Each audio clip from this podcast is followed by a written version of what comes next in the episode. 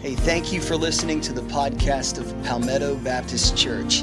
We pray that as you listen to the following message today, that it will encourage you to continue to connect, grow, and serve in your relationship with God and with others. The title of the sermon this morning is To This Day. To This Day. We'll begin reading with Joshua 13, but keep your Bibles handy you have your Bible on phone or tablet, keep them on because we're not just going to stay in Joshua 13. We're going to move from several chapters this morning. We begin with Joshua chapter 13. It says, But the Israelites did not drive out the people of Geshur and Maacah. So they continued to live among the Israelites. Here it is, to this day. Flip over to Joshua chapter 15. Joshua 15, verse 63. Judah could not dislodge the Jebusites who were living in Jerusalem. To this day, the Jebusites live there with the people of Judah. Flip over to chapter 16. Joshua 16, verse 10. They did not dislodge the Canaanites living in Gezer. To this day, the Canaanites live among the people of Ephraim, but are required to do forced labor. Skip over to Joshua 23. Joshua chapter 23, verse 9. Joshua 23, verse 9. The Lord has driven out before you great and powerful nations. To this day, no one has been able to withstand you. Keep your Bibles open. We do not know for sure who the author of the book of Joshua was. The text does not identify who the author was. Many traditional Bible teachers insist that Joshua the main character of the book of Joshua was the author of the book of Joshua. And it's possible he may have been, although I think that it is unlikely for uh, several reasons. Among them, number one, throughout the book, uh, it would be unusual, not impossible, but unusual for Joshua to be the author when throughout the book he writes in third person, not first person. Uh, there are authors who include themselves in a, a story and write in third person, but it's not the common way of writing something that is autobiographical. In the Bible, you can look at the book of Nehemiah. Nehemiah, we believe, is the one who wrote the book of Nehemiah, and he writes in first person as opposed to third person. Another reason why it is unlikely that Joshua wrote the book that bears his name is because there are 12 instances in his 24 chapters in which you find this phrase, to this day. 12 different places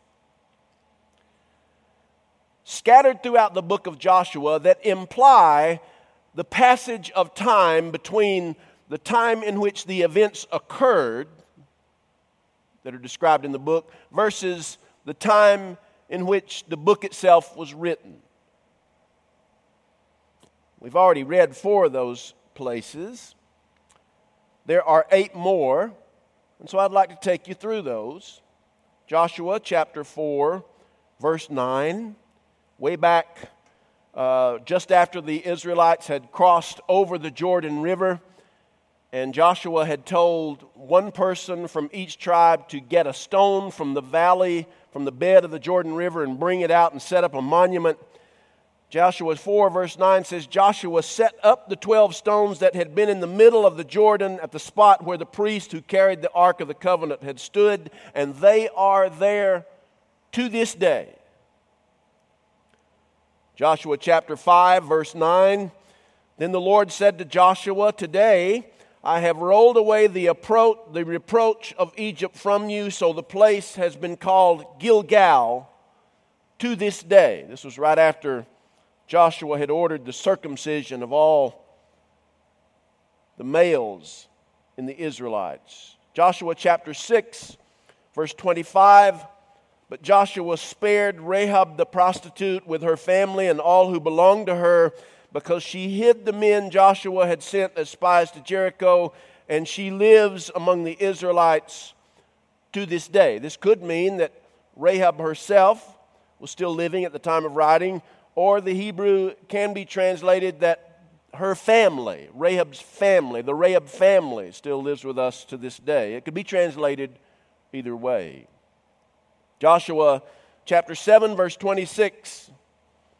After Achan had been had uh, stolen some of the bounty from Jericho and, and he had been found out and sentence had been leveled against him, chapter 7, verse 26. Over Achan they heaped a large pile of rocks which remains, here it is, to this day.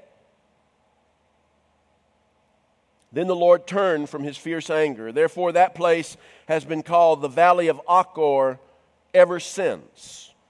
Joshua chapter 8, verse 28. Joshua burned Ai, the town of Ai, and made it a permanent heap of ruins, a desolate place to this day. Joshua chapter 8, verse 29. He, Joshua, impaled the body of the king of Ai on a pole and left it there until evening. At sunset, Joshua ordered them to take the body from the pole and throw it down at the entrance of the city gate, and they raised a large pile of rocks over it, which remains to this day. Joshua chapter 9, verse 27. That day, Joshua made the Gibeonites woodcutters and water carriers for the assembly to provide for the needs of the altar of the Lord at the place of the Lord that the Lord would choose, and that is what they are to this day. In Joshua chapter 10, verse 27, at sunset, Joshua gave the order, and they took them down from the poles and threw them into the cave where they had been hiding. These were a number of kings who had risen up against Israel. At the mouth of the cave, they placed large rocks, which are there to this day. To this day. In each of these passages, you have this phrase that is uh, included in the context of a, a decision or action with a lasting result of having made that decision or that action. It is a phrase which, when we study it throughout the book of Joshua, uh, we find some important principles about it. The fact that it occurs 12 times may be of importance. I don't have to tell you that in, in ancient Jewish thought, numbers had significance, and the number 12 was one of the most significant of all. It signified uh, the Jewish people, it signified the 12 sons of Jacob, it signified the 12 tribes of Israel. Later on, it, it signified the 12 apostles of Christ. In the book of Revelation, late in the New Testament, uh, the number 12 and 24 and multiples of 12 symbolize the people of God. So it could be that the fact that the phrase at this time occurs 12 times in the book of Joshua, it may have some significance. It's, it's very difficult to tell, but, but one thing is for sure each time we see this phrase, it, it carries with it the common denominators of there is a decision made, an action taken, and somewhere down the road there is evidence of the result of that long ago decisions. And I think in that respect, this phrase has something to say to us, as well as it did to the people who first read the book of Joshua, whenever and by whomever it was written. For one thing, I think this, this phrase teaches us that the decisions we make have lasting impact. The decisions we make have lasting impact. Many of us, perhaps all of us, can go back in our lives and think of some decision we made, some action we took, an action that was uh, very positive, and it has left a positive mark on our lives, even though that decision we made was made long ago. Others of us have made decisions and behaved in ways that were totally unchristlike, totally inappropriate, and even to this day, we are somewhat scarred by the decisions we made and by the actions that we took. The opening verses of this sermon, which were the last four instances of the phrase to this day in the book of Joshua, indicate something that had to do with whether or not the Israelites totally drove out the inhabitants of the land. Joshua chapter 13, verse 13 indicates that they did not drive out the people of the land, but the Israelites did not drive out the people of Geshur and Maacah, so they continue to live among the Israelites to this day. interesting thing there is that God, early on, years before they were in Canaan, when Moses was still alive, he gave them specific instructions to wipe out everything that was in the land, everything that breathes, wipe it out. And yet, chapter 13, verse 13 indicates that in disobeying that direct command of God, they allowed people of the land to remain among them. And if you go throughout uh, the end of to the end of the book of Joshua and then move right on over to the book of Judges. The book of Judges lays out the dark impact of having allowed these people to remain in the land. Decisions that we make have lasting impact. Secondly, I think these phrases scattered throughout the book of Joshua tell us that when we make a choice, we also choose a consequence. I think one of the most tragic stories in the scriptures is the story of Achan in Joshua chapter 4. You remember the story. The first battle that the Israelites fought was the miraculous battle of the conquest of Jericho. And you remember the unusual instructions God gave the people. You're to you're to, uh, on the first day, you're to march around the city of Jericho one time. Second day, one time. Third day, fourth day, fifth day, sixth day, one time each. On the seventh day, march around it seven times. And on the seventh time, blow your instruments, raise your voices, and God will give you the city. They followed these unusual and orthodox, unorthodox instructions, and upon uh, marching around the city on that seventh day, the seventh time, and raising the, their instruments and raising their voices. The Bible says that the walls of Jericho collapsed. The people went in. Part of the instructions were that you are not to keep any of the bounty that you find in Jericho. That belongs to the Lord. There would be later battles. In fact, even their, their next battle, which was the, the small town of Ai, there would be later battles wherein God said, You can have the bounty, but not in Jericho. But you remember that Achan went into Jericho, and as he was, he was going from house to house, doing what he was supposed to do, conquering the city little by little, he found a gold bar, and he found uh, some silver, and he found a fur coat that was Babylonian.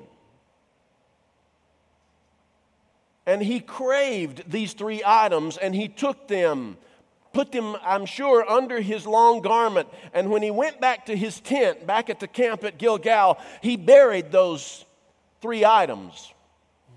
You don't bury something unless it's either dead or you know you shouldn't have it. He buried them. And then in the next battle to Ai, you remember the tragic defeat of the Israelites by the small army of the men of Ai. And Joshua was just beside himself. He got on his face before God. God, we'd have been better off staying on the other side of the Jordan. God, what happened? We thought these people would be they'd be easy to conquer. And, and God says, Joshua, get up and stop praying. Israel has disobeyed my instructions. They've partaken of the bounty that belonged to me. And, and through, through a, a, an investigation, another unusual uh, investigation, they found out that Achan is the one who had perpetrated this offense. And the Bible says that they took Achan and his family and they took them outside the camp and they stoned them, killed every one of them. And then after they killed him, they heaped a pile of rocks over him, which, again, one of these verses says, is still there to this day. You see, the, the thing with Achan is the moment he took that piece of gold, the moment that he took that silver, and the moment that he laid his hands tightly around that Babylonian garment, the moment he made those choices, at the same time, he chose a consequence. And it's true for us today. Those who are short sighted among us, or when most any of us make a decision without thinking about the long term results, we, we make a tragic mistake or potentially a tragic mistake because the moment we make a choice, the moment we make a decision and then act upon that decision, we, make, we also choose a consequence.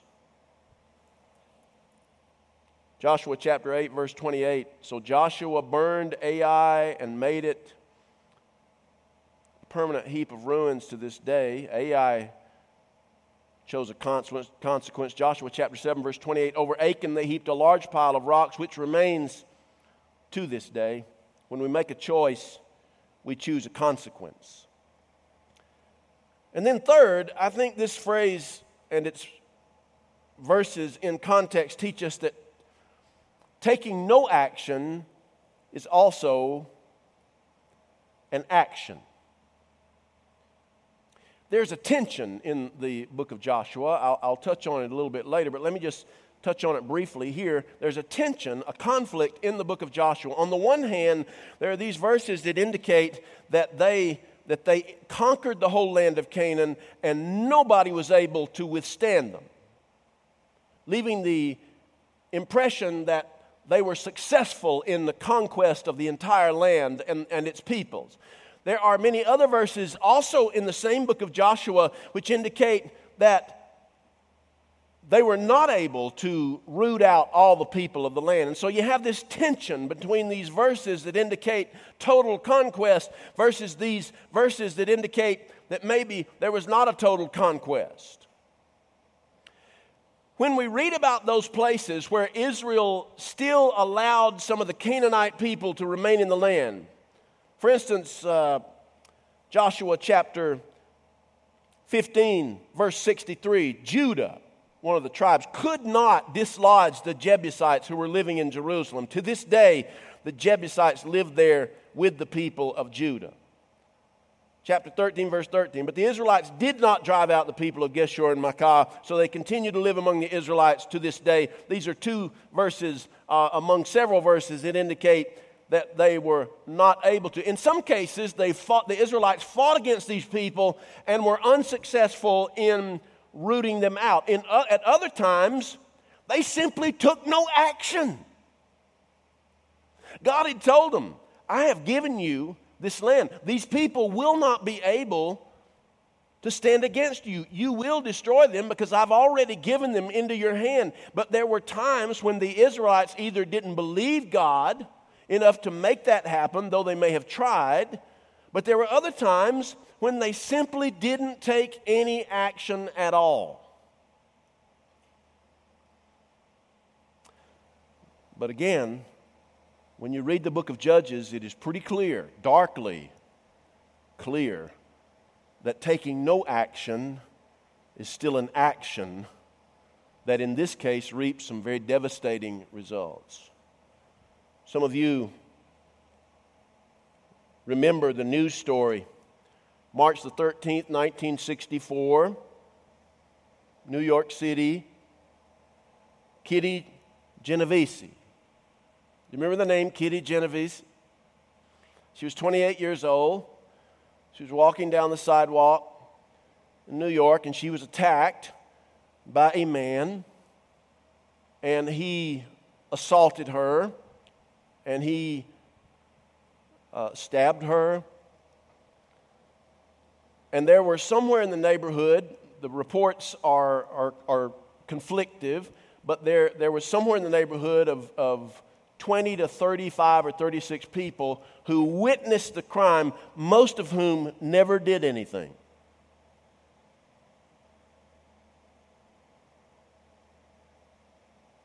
There were a couple who did not intervene except to say, Leave that girl alone from their second and third floor window as they watched what was going on. And, and the young man then left the young 28 year old woman, Kitty Genovese, and she, although she was badly injured, fatally injured as it turned out, she made her way down into a more secluded area near her apartment as she was trying to get to her apartment. Uh, but she tried to get into the building, and the door that she tried to get into was locked, and she couldn't get into it. And the, the, the young man, the perpetrator, after some time came back with a wide brimmed hat that he didn't have on the first time, and he came back in and he finished the job.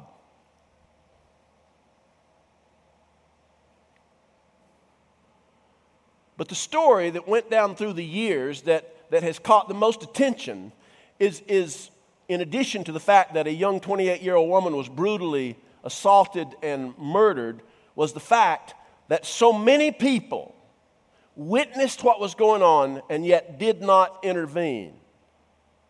You know, it spawned the, the uh, reality TV show on one of the networks, I forget which network. What would you do? You've seen that at least I'm sure, promoted. What would you do in a certain case? Would you intervene? In fact, the Kitty Genovese incident spawned a, a, a worldwide psychological uh, phenomenon or the study of a psychological phenomenon known as the bystander effect. And what they found is that when there's something that happens, such as a murder or robbery or, or, or someone acting inappropriately in public, the more people who witness it, the less likely those people, anybody in that group, is willing to intervene. But the smaller the crowd, the more likely someone is willing to intervene. My point here is taking no action is still an action. The people who didn't intervene in Kitty Genovese's case, their inaction was a tragic action. Israel sometimes took no action, and it resulted in the Canaanites staying in the land. Number four, in retrospect, people will have different interpretations of our decisions and their results. One of the ongoing decisions about Joshua, I've already touched on this, is, is what to do with those seemingly inconsistent verses concerning whether the Israelites were able to wipe them out, wipe the Canaanites out totally, or whether they were not able to wipe them out. Chapter 16, verse 10 they did not dislodge the Canaanites living in Gezer to this day. The Canaanites live among the people of Ephraim but are required to do forced labor. That verse, among others, seems to imply that they were not able to put all the people out. On the other hand, you have chapter 23, verse 9, which says, The Lord has driven out before you great and powerful nations. To this day, no one has been able to withstand you. Unlike the earlier verse, this verse suggests that no one was able to withstand the Israelites in their conquest. What do these verses teach us? There are different answers that I won't go through in this message, but I, I, think one of the things that we can say is that when, when you decide something, when you make a decision, and that decision gives birth to an action, people who observe that action will interpret it in different ways. Some people, you, you, may take a good action, an action meant to help people at large, and people will, other people will look at your action and, and they will see in it some sort of uh, malevolent motive. You just did that for attention, or you just did that uh, for people, for some certain person or group to see what you did, to draw attention to yourself. You just did that because you're selfish. Other people, on the other hand, will see what you did to help someone else and they see it as a benevolent rather than malevolent act. But one thing that I have uh, learned the hard way, and, and you have too, you've, you've learned it better than I. You folks are better students than I. What, what we've learned is this you cannot control how people interpret what you do. They're just going to interpret it how they want to interpret it, and sometimes it's going to absolutely kill you in your heart. But you can't control how people interpret what you do. The only thing you and I can do is control what we do, the decisions we make, and, and leave the results in the hands of the Lord. He knows our hearts, He knows your motives, He knows the sincerity or insincerity of our hearts. As, as, as hard as it is, and it's a whole lot harder to do than it is to say it, leave it in the hands of the Lord. Then finally, as a result of all these things I've been talking about here, careful thought must be given to the choices we make. Because of the fact that our decisions have lasting impact, because when we make a choice, we also make, choose a consequence, because uh, uh, there is no such thing really as taking no action, because taking no action really is an action because people have different interpretations of our decisions and actions and their results. Because of all these things, we need to be very careful the decisions that we make in life. Some people, and I guess I should say all of us at times make decisions on a whim, take actions on the spur of a, of a moment impulse. Many of us are feelings oriented and we, we act on our feelings without our brains getting in gear. But this repeated phrase, to this day, the leaving of a mark that is a, a long lasting mark that is the result of a long ago decision, this phrase shows us that we must take the time to think through the decisions we make so that our actions reflect the Christ we claim to serve. It grieves me that we live in a day when people do so little thinking about their actions.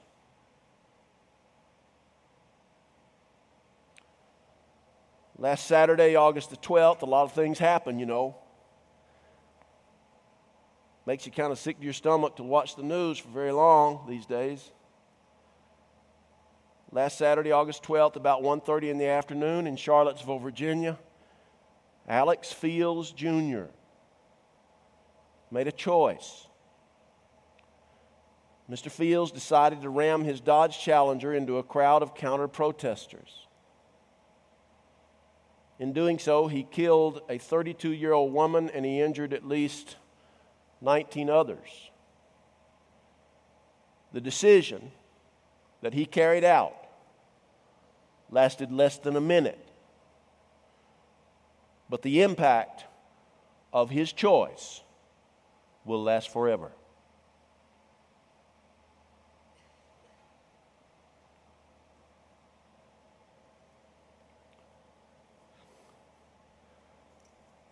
Do you grieve with me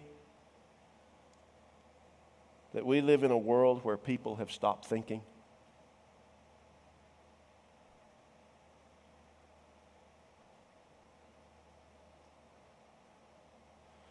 I shudder to think that 50, 100 years, 150 years down the road, if the Lord tarries his coming, and let me just say, I hope he doesn't. I shudder to think what people will say with the phrase, and to this day, this is the way things are. Wow. Boy, we need Jesus more than at any other time that I in my lifetime. Let's pray. Our Father, I've preached long and these people have been patient.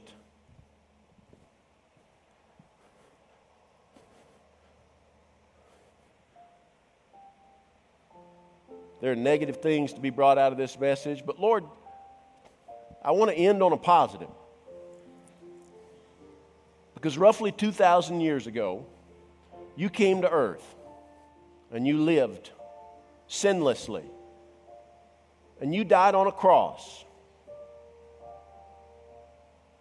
And before that weekend was over, you rose from the dead. And to this day, you are alive. And to this day, we who place our hope in you have a future that is bright to this day. In Jesus' name, amen.